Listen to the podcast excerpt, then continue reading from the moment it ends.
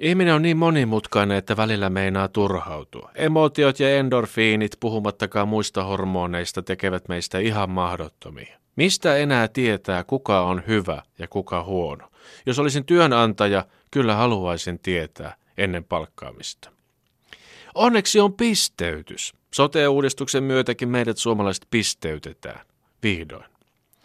Olen koko pitkän talven kytänyt Lauri Markkasen pisteitä. Vähintään kolmena aamuna viikossa olen aloittanut päiväni tarkistamalla, paljonko pisteitä Markkanen on saanut.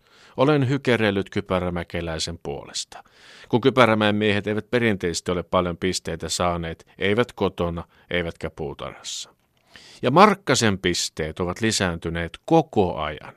Nyt keväällä ne kirjattiin sikäläiseen NBAn sote-järjestelmään, ja niitä oli paljon. Vaikka selkään sattui ja sattuu edelleen, kertyneistä pisteistä voi aina iloita.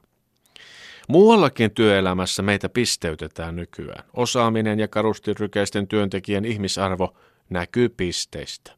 Hövelillä käytöksellä ja lupsakoilla sananparsilla ei ole enää paskankaan väliä. Ne ovat biojätettä ja kuuluvat kierrätykseen.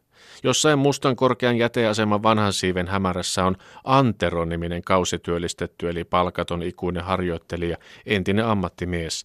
Nykyisin 57-vuotias unohdettu äijän käppyrä, joka ihmettelee työpaikoilta tulevaa biojätettä ja yrittää virittää kahvitauolla keskustelua siitä, miten näilläkin pehmeillä arvoilla ja luonteenpiirteillä oli ennen paljon käyttöä.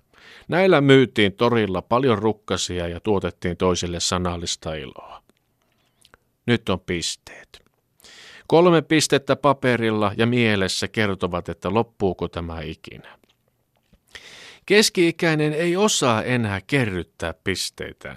Joitakin syöttöpisteitä olen ehkä saanut, ainakin silloin kun syötin vuosia sitten perheen vauvaa kolme kertaa.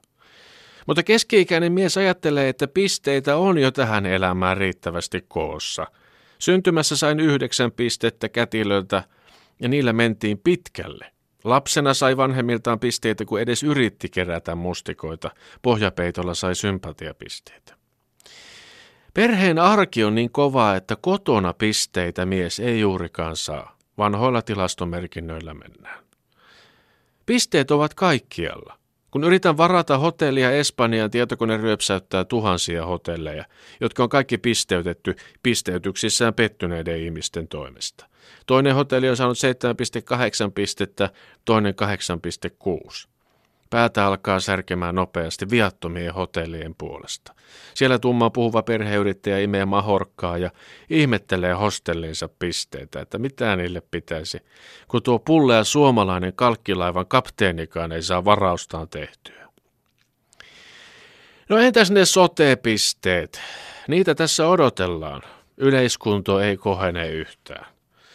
Sotepisteet tuntuvat oikeudenmukaisilta siinä mielessä, että ne annetaan sairauksista, siis eletystä elämästä ja ponnistuksista. Ykköstyypin diabeteksestä saa paljon pisteitä. Kakkostyypistäkin saa hyvin.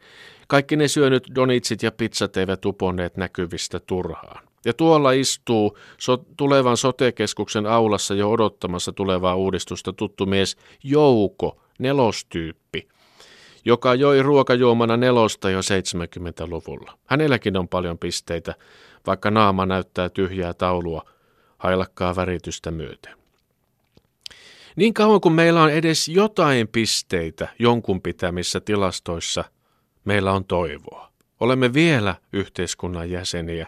Valtavia järjestelmiä rakennetaan meitä varten. Työnantajat hioavat uusia strategioitaan. Oletko sinä oman elämäsi pistennikkari, seppä vai peräti velho?